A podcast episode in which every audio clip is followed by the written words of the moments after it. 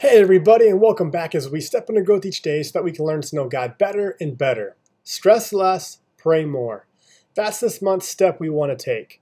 In the book by Emily Fletcher called Stress Less, Accomplish More, there is a chapter called Stress Makes You Stupid. In the book, Emily goes hard on how beneficial meditation is. She uses study after study proving her case that daily meditation can change our lives both physically and spiritually. In my world, I refer to meditation as a form of prayer. This book is where I got the idea for this month's theme Stress Less, Pray More.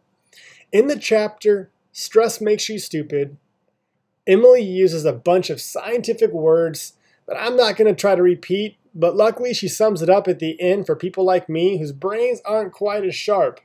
She says this, and I quote In only two months, meditation can change the brain enough to be visibly detectable by MRI, shrinking the fear center and enlarging the center responsible for happiness, love, and creative problem solving. End quote.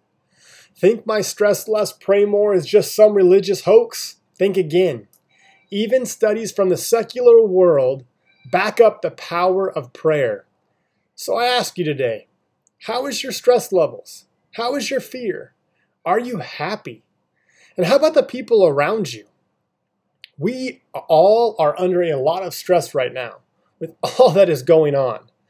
Tough choices are on the horizon for us all. How are we going to respond? Will we give in to the fear and stress, or will we give in to a true, proven solution and make room for prayer throughout our day today and the rest of our days? The choice is ours. Let's pray. Jesus, the reality is that we face a lot of stress and a lot of fear right now. There's a lot going on in all of our lives.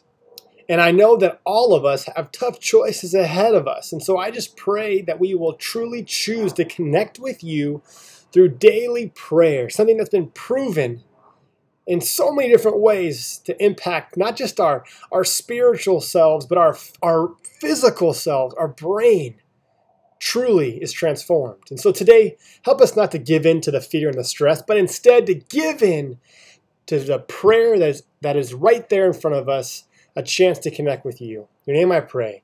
Amen. All right. Are you ready? Let's take a step. Let's grow. Let's pray. I believe that we are all one thought, one word, and or one action away, aka prayer, from a totally different life.